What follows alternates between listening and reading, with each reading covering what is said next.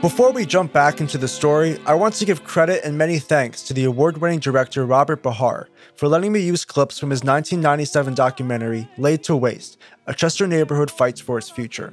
I wasn't born until a year after its release, so it would have been kind of hard for me to personally collect these interviews myself.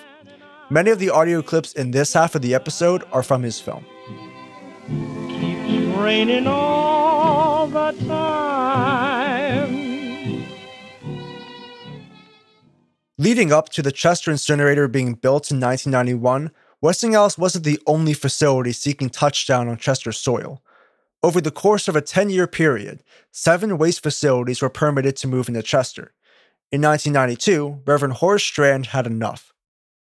I'm just a uh, citizen who lives in a community that was invaded by solid waste. And um, also, we dealt with the clustering effect of uh, various unfriendly uh, environmental facilities that was uh, situated in our community in a very short period of time.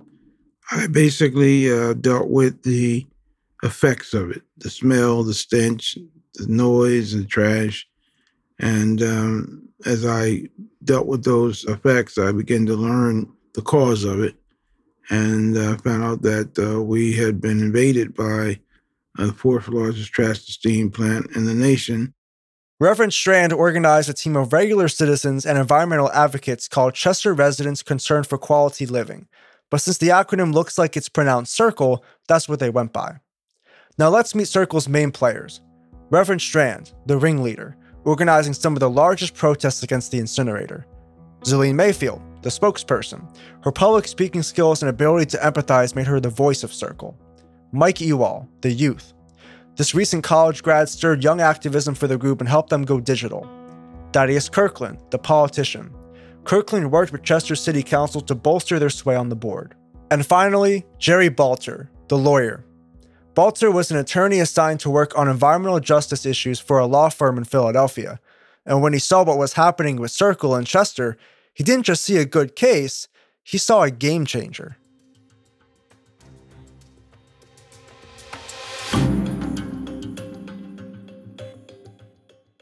Jerry Balter worked with Circle to both educate residents on what was going on with their air and see if there was any legal recourse. Together, they filed several lawsuits over the course of five years, but there were two that actually brought Chester into the limelight. Circle brought groundbreaking cases to two different high courts the Supreme Court of Pennsylvania and the Supreme Court of the United States. Let's take a look at the first. Case number one Circle v. ThermoPure Medical Waste Treatment. ThermoPure is a company that takes an infectious medical waste and incinerates it. While the state of Pennsylvania only generated 80 tons of medical waste a day, the ThermoPure plant in Chester was permitted to take in 288. While that disparity is unsettling, the state permitted it, so Circle didn't have much legal ground to contest them. For a while, it was looking like ThermoPure was going to be able to burn hundreds of thousands of tons of toxic medical waste into Chester's air. But when you are taking in that much toxic waste, you are bound to slip up at some point, and Balter knew that. Eventually, ThermoPure's boiler malfunctioned, making them unable to process waste for a given period of time. As a result, they left 19 truckloads filled with medical waste outside of its facility for more than six days. Balter claimed this negligence defied their permit, as leaving hot, festering medical waste out in the open caused unmeasurable harm to nearby residents. Had Circle not been there to keep a tight eye on Thermopure, no one may have ever known. The legal proceeding went as follows Circle lost in the first court and filed for an appeal. After winning the appeal, the court revoked Thermopure's permit and ordered them to shut down. However, the facility only remained closed for about a week or two, the Supreme Court of Pennsylvania invoked what's called the King's Bench jurisdiction. This is an archaic and seldom used practice from the colonial era that the PA Supreme Court, unlike other states, never got rid of. Basically, it works like this. Since the Supreme Court is the highest court in Pennsylvania, it is able to reach down to any court below it, whether it's an appellate court, a common pleas court, or even a traffic court, and pull a case from that level right up to the Supreme Court and hear it in front of them. Hence the name. A king has the right to hear whatever plea they want since it's their court. When this happened to Circle's case, it shocked both Democrats and Republicans alike. King's Bench overrules all traditional laws and procedures by asserting overarching authority to reach down and grab a case and do basically whatever they want with it. Well, they decided to yoink up Circle's case and open Thermopure. Due to King's Bench, Thermopure was able to continue operating without a permit for 150 days. This use of King's Bench was so controversial that the state bipartisanly moved to investigate the Supreme Court. They actually ended up impeaching one of the Supreme Court justices for criminal conspiracy on the court. During his trial, the impeached justice ousted one of his colleagues, Justice Zappala, for invoking King's Bench deliberately to reverse Circle's case. Why, you may ask? Well, it may have to do with Justice Zappala's brother being the landlord for many of Chester's waste sites. I'll let Balter himself explain. RRZ stands for Russell Rea, that's R E A, and Zappala. These guys are investment bankers. I think it was somewhere back in 1978 that they bought this big piece of land in uh, Chester. They are the landlords of the property on which the Westinghouse incinerator sits. They are the landlord for thermal pure systems, and they would be the landlord for soil remediation systems. It is a uh, conglomerate holding company of some sort, I suppose, in Pittsburgh. And um, Charles Zappala, the Z of RRZ, is the brother of Stephen Zappala, Supreme Court Judge of Pennsylvania. To put this plant here, a plant with a capacity four to five times the total capacity of infectious waste generated in all of Pennsylvania. That was the first step of environmental racism, and that has now been perpetuated by the Supreme Court and King's Bench.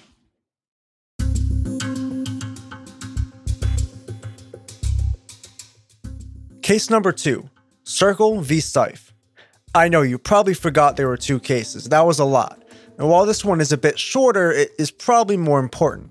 In this case, Balter sued the PA Department of Environmental Protection, otherwise known as the DEP, for giving a company a permit to pollute in Chester despite community backlash and several other facilities already being permitted in the city. For context on how remarkable this was, only 0.01% of cases like this that are submitted to the Supreme Court actually get approved. The media swarmed this case because it was the first case to cite the Civil Rights Act for purposes of environmental justice. In short, this thing could set major precedent. Environmentalists and corporate execs were all watching to see if people can sue on the grounds of environmental justice. Depending on how they ruled, regulations and permits could receive a major overhaul. There was all this excitement until it was a moot court. In the middle of the case, the company withdrew the permit in question. All of a sudden, there was no case anymore, and thus no chance in setting a precedent. While Circle was able to win the battle and defeat the waste facility, it didn't even get a chance to win the war that is all discriminatory permits. The Supreme Court didn't get to set a precedent on this issue until 2001 in Alexander v. Sandoval, where in a nail biting 5 4 decision, the court ruled against what was originally Circle's stance. The difference of one vote in this case set a precedent that prevents community groups like Circle from being able to legally challenge industries for clustering in their homes. Why the DEP revoked the permit and rendered Circle's case moot is still unknown. While Circle had many successful legal battles, a lot of their fighting took place in the streets. Their most famous activism took place in front of the Chester incinerator. Circle members and other residents crowded in front of the plant's main entrance one hot summer morning to block trash trucks from entering the facility. As with most human blockades, their resolve was strong. Zulene, the spokesperson, led the group. We've talked for three years, and for three years we've gotten more facilities. So we're not going to do that anymore. You know, if we if, if we have to stand on the line in 100 degree weather to let people understand how serious we are about saving ourselves, then we'll do that. If we're going to get run over by trucks, then we'll do it. During the protest, a city councilman was picketing with them and was recorded talking to one of the halted truckers. I'm a city councilman. They live here. We live here. We're tired of the trash. That's so you need to go back where you were and just tell them we wouldn't let you in. It's not your fault. That- That's what I'm telling You you. just caught up in the middle. But That's you right. ain't getting in there today. That's right. And, I, and we blocked you. That's right. We, the whole committee, we, we, From the city to the citizens. We All said, right. take it back where you got it. One of Circle's main arguments is that these waste treatment plants don't treat residents as actual neighbors. They criticize companies for disregarding human life in exchange for profit. These concerns were reinforced when a trucker who was ordered not to stop ended up injuring a protester. The former head of the incinerator came out to apologize not only for the incident, but strangely for the incinerator itself. I'd like to uh, extend on behalf of Westinghouse and the Resource Recovery Facility an official apology to the community for this type of action. Although that was not one of the regular drivers who comes in here, it was one of the bosses of the drivers. He jumped in the truck and he drove the truck, and, and I understand he almost hit somebody. So we are very sorry this incident happened. I think there was a lack of, of foresight to build a facility of this size so close to um, residences. I can't apologize for that. I will not even attempt to apologize for that, uh, recognizing that this situation exists. And um, it doesn't make people feel comfortable to know that the largest resource recovery facility in the nation is right in their backyard. It's something that will still need to be dealt with.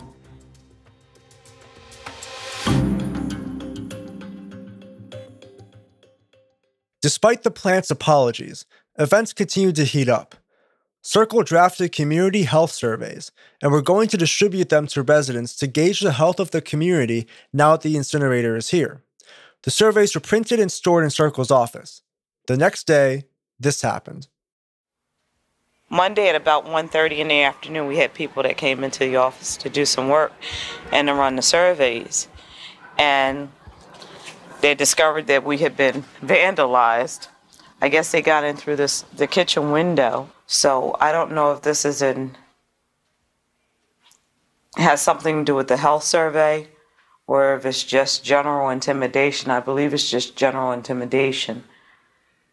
But that was the only thing that was taken from the office. Uh, they took all of the blank health survey forms. So if it has significance, I don't know. But I can't see why anybody else would want them when we're the only ones that are doing it.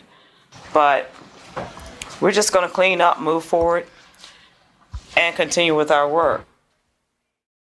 Circle's office was broken into. What you couldn't see from just this audio clip were the KKK markings left on the kitchen wall. This wasn't just a burglary, this was a threat.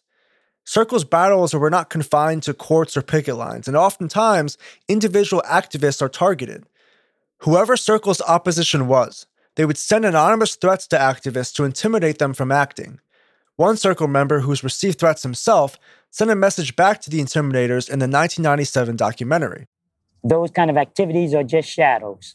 The shadow of a gun can't kill, the shadow of a knife cannot stab, and the shadow of a dog cannot bark. Of course, the gun is present, the knife is present, and the dog is there, but we're not running from shadows. We're not going to turn back. We're not afraid. We're not afraid. Since Zulene was their spokesperson, she received the brunt of the threats.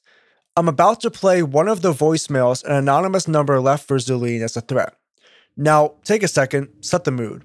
Imagine you're home alone at night. You're in bed, lights are off, phone buzzes, you pick it up, and you hear this.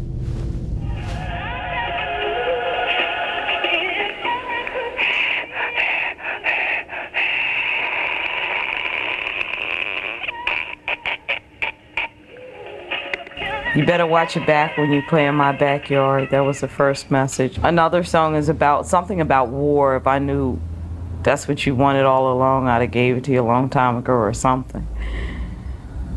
And then the just the general bitches and uh, get out of the city. You better get out of the city or something. You know, it's all intimidation. Despite police knowledge of the break ins, no thorough investigation found the perpetrators. Whether it implicated Circle or not, remember that the legacy of the corrupt political machine is still lingering in Chester in the 90s. Activists and citizens like Zulene are openly skeptical about the relationship between the city and the waste facilities. Listen to this coffee shop owner explain the events that unfolded one eerie afternoon. We see fire engines coming down both sides on both streets, Thurlow and Highland, and we see smoke, and we smell smoke, and we see the fire chief there, and we see numerous police cars, and there's no fire. And we go back the following month after the fire, and they tell us, You didn't see a fire. You didn't smell a fire. There was no fire. Police chief said there was a fire, but he's wrong. There is no fire. So if I wasn't secure within myself, I really felt like I had my tail between my legs when I walked out of each meeting because they always made us try to make us think that what was happening wasn't happening. Particularly after years of illegal activities in government, average Chester residents were highly suspicious of corporate entanglements. Zulene told me a story during our first interview that has stuck with me whenever I hear about how corruption still lingers in Chester. It goes like this. In 1992, Zulene and Circle helped elect the first Democratic mayor of Chester since 1905, a massive blow to McClure's Republican machine. A few years later, Zulene hopped on her re election campaign. On the night of the election, there was a break in. The next morning, the mayor found several bullets left on her desk with her name engraved on them. She lost the election, and according to Zulene, never returned to the city. Events like these made Zulene think these threats were not going to go away. The people closest to Zulene saw the uneven number of threats she was receiving compared to the rest of Circle. Even today, Mike Ewall, who was once the youth of Circle, can recount them vividly. Their office shut down. There was an emergency appeal, money for their office. Their office had already been broken into twice, once with KKK scrawled on the wall. So whenever they say, oh, it's not about race, it's just because they're poor. Well, if it's not about race, why do they have KKK scrawled on the wall? Their office was broken into a second time. It's just, just ridiculous to pretend that's not about race when you see things like that happening. But there was an arson attempt on her home. Like they actually lit fires in the, both entrances to her home, tire slash, numerous um, types of intimidation even for someone as resilient as Zulene, all this intimidation can get to you. It, it, compiles. Mike saw how these threats not only affected her as an activist, but how it wore on her person.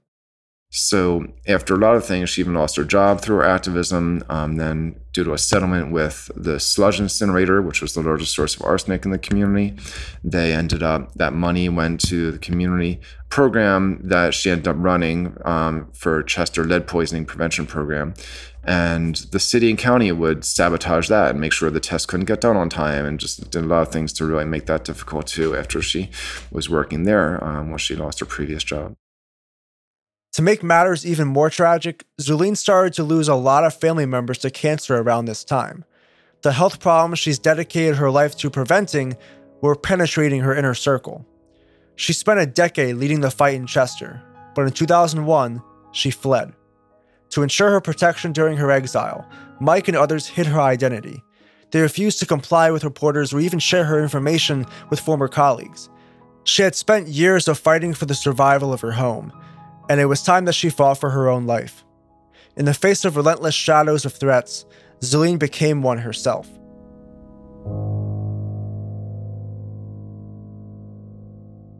I've lost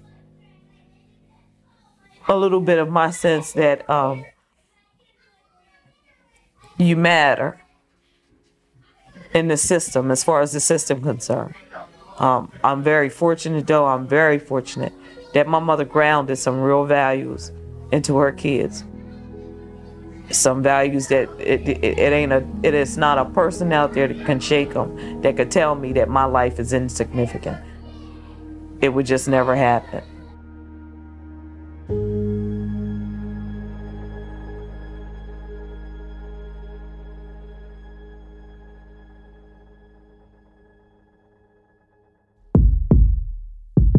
Thank you for listening to episode 2 of Chester is Rising, the investigative expose. In the next episode, we will pause on Zulene's story to dive into the dismal science and economics of the U.S. waste industry. This is David DeMarco, and thank you for listening.